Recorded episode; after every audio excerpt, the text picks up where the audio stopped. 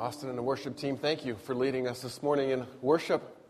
I want to emphasize again something Austin said. While we're in times of worship and song, feel free to stand, feel free to sit. Uh, we realize that different people worship in different ways. There are times where we just can't be contained and we have to stand. But there are other times where we will feel God's presence more if we're sitting. So you have permission to stand or sit while we worship during our worship sets. Let's see, I think it was 12 to 14 years ago. Um, I don't even know if Abby remembers this story, so uh, I'm going to tell it. Um, we were early on in our marriage and still trying to figure out what roles we played in certain situations. Uh, at, at, that point, we were taking a drive in Canada. I don't remember for sure what for, but it was probably to go and visit Abby's parents, who at the time were living in Calgary. I remember that Abby needed to take a nap. Okay, so she did. And uh, I don't remember how long she napped, but I know that I was driving and I was enjoying the beautiful scenery around. So uh, I forget how long she slept, and I forget how long I enjoyed the beautiful scenery around. But what I do remember is this at one point, she woke up and she said to me, Where are we? I didn't have the slightest clue where we were. And my only, and the only thing I could muster was Canada. A few minutes later, we had looked at, you know, a few key landmarks and saw this sign that said a certain city was only kilometers away. And we realized I was in the wrong province. At some point, I had taken a wrong turn, and I didn't know it. Abby helped me get back on the right path and uh, the right road, and, and we made it to where we were going. But isn't, isn't that just life? I mean, sometimes you end up going on the wrong road, yeah, literally and, and figuratively. And isn't it just life that at some point, sometime in, in your, your journey with people, you're going to talk to somebody who feels like they're going down the wrong road, right? Maybe, maybe they, they're saying, wow, I, I made a few choices in life that I'm, I'm reaping the consequences of. Or, or maybe they're looking in the mirror and, and saying, I'm not the person who I wanted to be. I just, I don't feel like I'm going where I need to be going. There's, there's times where that person really just needs a pat on the back and a hug. Okay? There's other times where that person may need Jesus, where their life is genuinely going down the wrong direction and they need to be pointed back to Christ, to that right road. There's, there's times where they're going to need that nudge. Now, Lord willing, as a church, if we are being salt and light in our communities, in our spheres of influence, we're going to be ready when somebody says something along the lines of, wow, I think I'm going the wrong way. We're going to be able to be that nudge towards Jesus that they need at that time. This morning, uh, we're going to look at a, at a ministry tool, at, at an example, a way that you can be that nudge. We're going to look at it in three different depths, kind of three different styles. So by the end of today, you should know it fairly well. Before we start, though, by show of hands, who's familiar with the, uh, the evangelistic tool, the Romans Road? Oh, great. Okay, so how many are not familiar with it? Okay, so, uh, and how many just didn't want to raise their hand because they, they don't like raising their hand in church? They think I'm going to call on them. Okay, good. This will be good. This will be new for some of you and review for others of you. This is a tool when you're talking with somebody and they say something like, I just I think I'm going the wrong way. We're going to start off by, by imagining I'm having a conversation with somebody. And maybe they say something like, ah, Matt, I can't believe I did that. How could that person ever love me again because of that? How could God ever love me? after knowing all the things I've done, man, I, I'm a loser. I, I'm no good. At some point in life, you're, bound to have a conversation with somebody like that. So we're going to pretend I'm having that conversation. And here's how I would respond. If someone were to say to me, ah, I'm just no good, I'd probably say, You're right. You're right. But in fact, nobody is good. Nobody. I would tell them, not Mother Teresa, not the Pope, not even your mom. Okay? Nobody is good. And the Bible tells us that very clearly that if we're to judge goodness by the standard God has set, nobody is good. We all don't reach that standard. God said, okay, this is the standard of goodness, and nobody in humanity, from the beginning till the end, has ever lived up to it. So we've all sinned. If I'm having this conversation with somebody, I'd clarify sin being, you know, we do something that God doesn't like, that, that is against the way He would have us normally live. Well, when we sin, what we earn is death. It's like wages. When you work a job, you get paid. When we sin, we earn death. Now, I'm not just talking about stopping breathing, I'm talking about separation from God. Because God can't be in the, in the presence of sin, in the presence of things that He does not agree with. So when we sin, we earn the right to be kicked out of God's presence, both now and forever. Pretty serious stuff, I may say, to the person I'm talking to, right? Hopefully they agree, yeah. Well, here's the kicker our sin which supposed to separates us from God, it, it, it keeps us away from Him. God Himself has made a way to take that away. He's made a way to make that right with Himself, and that way is real easy. It's Jesus. Huh. Easy. Jesus. And, and it comes in the form of some pretty fantastic love, some amazing love. The Bible tells us God loved us so much that He made a way, while we were still living in a way that God didn't approve of, to be made right with Him. So if I'm having a conversation with somebody, I might say, You claim that you're no good. And I agree, yes, you're right. But because Jesus has come, God has made a way for you to become good, to be seen right in His eyes, to have a right relationship with Him. Now, if this person I'm talking to is kind of interested, kind of nodding, I'm like, well, you want to hear how simple it is? Okay, good. Do You believe the things I've said. You, you believe this God has, has made this way to be made right with us because of Jesus. Oh, okay. Well, then tell somebody. Speak it, say it, tell out, confess it with your mouth. And then believe that it's true in your heart. And guess what? Bible tells us that's that. You've been made in right relationship with God because of that. That makes sense? Now, hopefully, the person I'm talking to is like, huh, I think it makes some sense. What you've seen me do just now is walk somebody down the Romans road in hopefully a language that will relate to them. There was some Christianese lingo in there, uh, not as much as there could have been. But hopefully it was spoken in a way that doesn't uh, make think, wow, that guy's a Bible thumper. But we've taken him down the Romans road.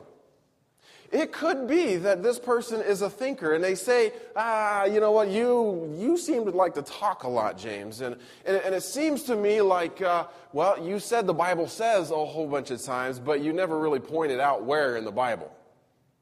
Can you show me where it says all that? And if, if they say that, it's like, yeah, let me show you. In, inside your bulletin, uh, there is a picture of a road sign with a few blanks. We're to lay out the Romans road as found in the passages of Romans. Feel free to write it down. This will be good, something for you to go back and look at and, and embed on your heart. So if they say to you, where in the Bible does it say all that stuff? You tell me I'm no good. Where does it say that? Well, let's start in Romans chapter 3, verses 10 to 12, where it says, As the scriptures say, no one is righteous, not even one. No one is truly wise. No one is seeking God. All have turned away. All have become useless. No one does what is good. Not a single one. So at that point, they're probably thinking, okay, yeah, you made your point. The Bible does say nobody does good. And I would say, well, you, you go to the next verse, Romans 3.23, where it says, everyone has sinned. And we fall short of God's glorious standard the Pope, Mother Teresa, and your mom. They're all included in this everyone has sinned. Now, I might say to the person, remember I was talking about uh, what death earns us, right? Well, if we flip over to Romans 6.23, that says, for the wages of sin, what sin earns us. For the wages of sin is death, but the free gift of God, oh, but the free gift of God is eternal life through Jesus Christ our Lord. For the wages of sin is death, but the free gift of God is eternal life through Jesus Christ our Lord. Now, this is where we talked about that amazing love of God. You flip back to Romans 5, verse 8 and 9. It says, But God showed his great love for us by sending Christ to die for us while we were still sinners. And since we have been made right in God's sight by the blood of Christ, he will certainly save us from God's condemnation. So far, we're walking them through the Romans road. We've looked at the fact that all have sinned. We fall short of God's glorious standard. The wages of sin is death, but God's made a way to be made right with Him through Christ. And then the want to hear how easy it is part of the conversation? That comes in Romans chapter 10, verses 9 and 10. Paul writes If you confess with your mouth that Jesus is Lord, and you believe in your hearts that God raised him from the dead, you will be saved.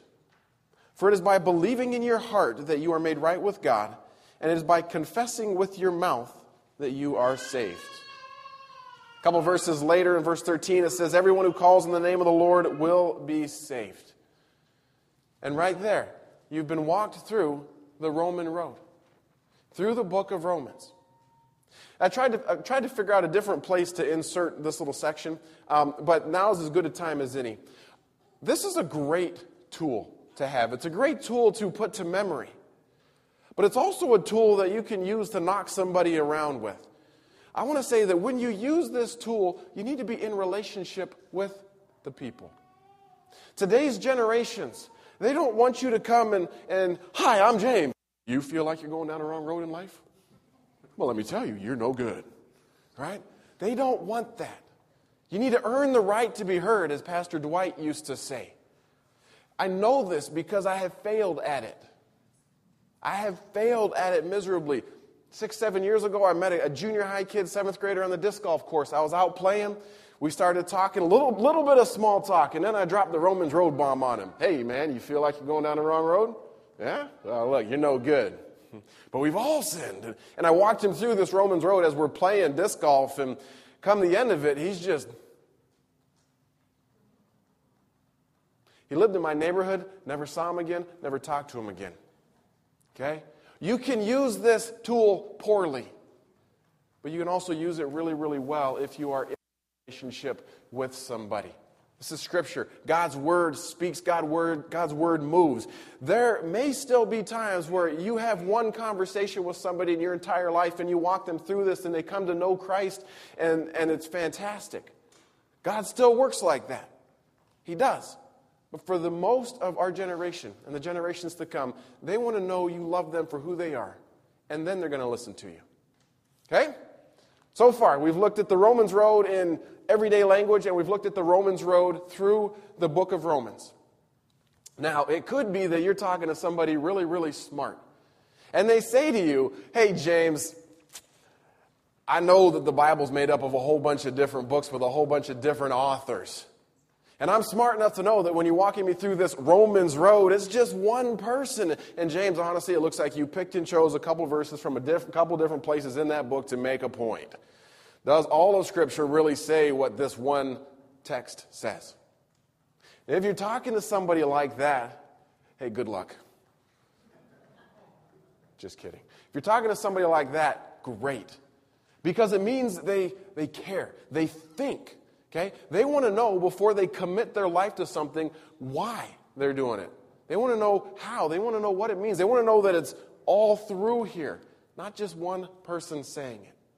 Those are the type of people you want on God's kingdom team. Because once they're in, they won't be able to stop telling people this.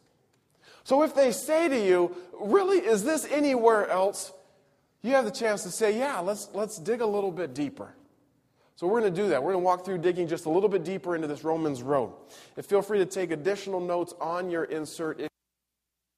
So we start off by talking to the people about the fact that nobody is good. And we read that passage, right? Romans 3 10 through 12. No one's righteous. No one's seeking God. They've all turned away. No one does good, not a single one. This is not just Paul pulling ideas out of thin air. This is not him lamenting the state of humanity around the water cooler on his lunch break. This is Paul echoing King David, who wrote something hundreds of years earlier. Psalm chapter 14, verses 1 to 3. Just listen to it. David wrote, Only fools say in their heart, There is no God. They are corrupt, and their actions are evil. Not one of them does good. Sound familiar? The Lord looks down from heaven on the entire human race. He looks to see if anyone is truly wise, if anyone seeks God. But no, all have turned away. All have become corrupt. No one does good, not a single one. Now, King David must have really believed that because he wrote that exact same thing again in Psalm 53. Back then, they didn't have cut and paste, so I think he probably would have thought, yeah, I should say that again. There's been a few Psalms. Let, let me throw that back in there. Now, the person who wrote Ecclesiastes, King David's son Solomon, wrote this in Ecclesiastes 7, verse 29. He says, But I did find this God created people to be virtuous but they have each turned to follow their own downward path. Somebody else, the prophet Isaiah, Isaiah chapter 53, verse 6. It says, All of us, like sheep, have strayed away. We have left God's path to follow our own. Not just some of us, all of us, he says. And the apostle John, jump to the New Testament, and 1 John wrote this 1 John 1 8. If we claim we have no sin, we are only fooling ourselves, and we're not living in the truth. John is just reiterating the fact that nobody has done good. We have all sinned. That's the first mile marker on this Romans road. The second one ties closely to the first. It's the fact that we all come up short of God's glorious standard. Romans 3:23, a lot of us probably have it memorized. For all have sinned and come short of God's glorious standard. Like I said, it ties closely into the first one that no one does good. King Solomon, again, when he was praying a prayer of dedication over the temple, he had spent years and years building it, collecting parts and pieces and gold and silver and threads, and, and he's finally at that point where he's praying the prayer of dedication over it. He realizes that the people who are going to be worshiping in this temple, just because they go into the temple, are not always going to be good. So in his prayer, he says this in 1 Kings 8 46. God, if they sin against you, and who has never sinned, you might become angry with them. Let their enemies conquer them, take them to a faraway land. And who has never sinned? This wasn't a hypothetical question for God, it was more of a statement of fact. Solomon wrote the book of Ecclesiastes. I mentioned that in a few verses earlier in chapter 7, verse 20. He says, Not a single person on earth is always good and never sins. Sounds a lot like for all have sinned and fall short of God's glorious standard. I'll tell you a personal story. And again, I apologize this morning that there's a lot of personal stories. Whether you have been following Christ for years and years and years, or whether you're a new believer, or whether you're not even a believer, this all have sinned still is true. I was coming back from the Oregon coast about a week and a half ago, and I stopped at Burger King to get the family a meal. Well, Burger King got the meal, the order wrong. And they were going to charge me $3 more to get it right. I fell short of God's glorious standard. In the way I treated the first person, in the way I treated the manager after that first person. And I drove away thinking to myself, oh, I'm no good. And what am I teaching my sons? I've been following Christ for over 30 years. I still fall short of God's glorious standard. It's the second mile marker in the Romans road. The third mile marker is in Romans 6:23. And here's where we get our first glimmer of hope after seeing the fact that wow, we all are bad and nobody does good. The front half of that verse says the wages of sin is death. This too ties into other passages in the Bible. It ties back all the way to the beginning of chapter, of chapter 2, verse 17 in Genesis. God was talking to Adam and Eve and telling them, This is what you should eat, this is what you shouldn't eat.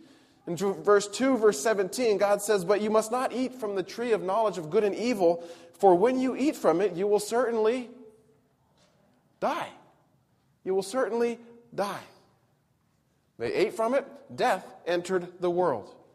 And this focus on death becomes more and more evident the more and more you dive into scriptures after that point on. Proverbs 11, verse 19. Truly, the righteous attain life, but whoever pursues evil finds death. The verses earlier, we looked at who was righteous? Nobody. Okay? So that means we all pursue evil, which leads to death. Ezekiel chapter 18, verse 4, God says, For everyone belongs to me, the parent as well as the child. Both alike belong to me. The one who sins is the one who will die. Death is what sin brings. But then we get to this blessed turn in the road. For the wages of sin is death, but the gift of God is eternal life through Jesus Christ our Lord. Amen. Indeed. Amen. Now, it could be that this is just Paul saying, oh, okay, whew, I'm going to start being optimistic. I'm going to start thinking, yeah, okay, we can turn this thing around. In fact, if we jump to Romans 5 8, we would be reminded that God showed his great love for us by sending Christ to die for us. We've been made right in God's sight. This is not just Paul's dreaming. This is not just his envisioning a, a better utopia, a better, a better place to live. This is found in the pages of Scripture before he writes that. Isaiah 53, verse 11.